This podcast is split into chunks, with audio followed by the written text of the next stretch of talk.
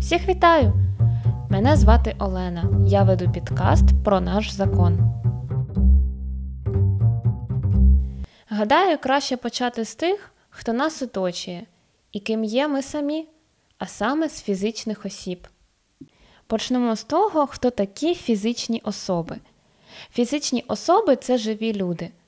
З громадянством, без громадянства, чоловіки, жінки, діти, літні люди, незалежно від віросповідання, політичного погляду, сімейного стану, сексуальної орієнтації, кольору шкіри. Всі вони є фізичними особами. Головна умова це бути живим. Ознаками фізичної особи є її ім'я, сімейний стан, вік, стан здоров'я і громадянство. Так, бувають випадки, коли в фізичної особи немає громадянства. Вона так і називається фізична особа без громадянства. Кожна фізична особа має свою цивільну правоздатність, або, якщо легше, права та обов'язки. Їх ми отримуємо при народженні, не всі одразу, звісно. Деякі ми отримуємо з досягненням певного віку, наприклад, право на працю. У окремих випадках їх можна отримати до свого народження, і втрачаємо їх після смерті, як і право називатись фізичною особою.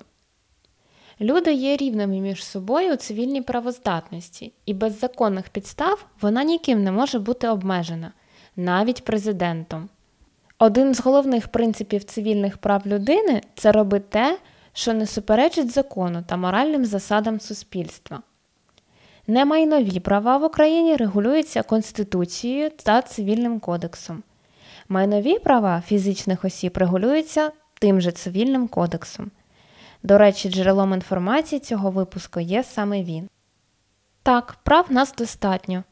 Але нагадаю, що цивільна правоздатність це не тільки права, але й обов'язки, і фізичні особи здатні їх мати. Насправді, тема на кшталт, що таке фізична особа та які її ознаки, не така проста, як здається. Особливо на сьогоднішній день з розвитком технологій штучного інтелекту та нейронних мереж. Частесенько на цю тему є роздуми у різних фільмах та книжках. До речі, в каналу є інстаграм-сторінка, тож ви можете під постом написати, на вашу думку, у якому фільмі чи книжці це питання розглядається. От для мене, наприклад, це втеча з Шоушенку. На цьому я зупинюсь. Як є бажання, почитайте цивільний кодекс. Як ні, то нічого. Можете дочекатись нового випуску.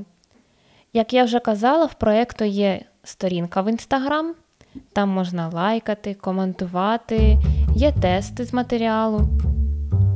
Тож бажаю вам гарного дня, Па-па!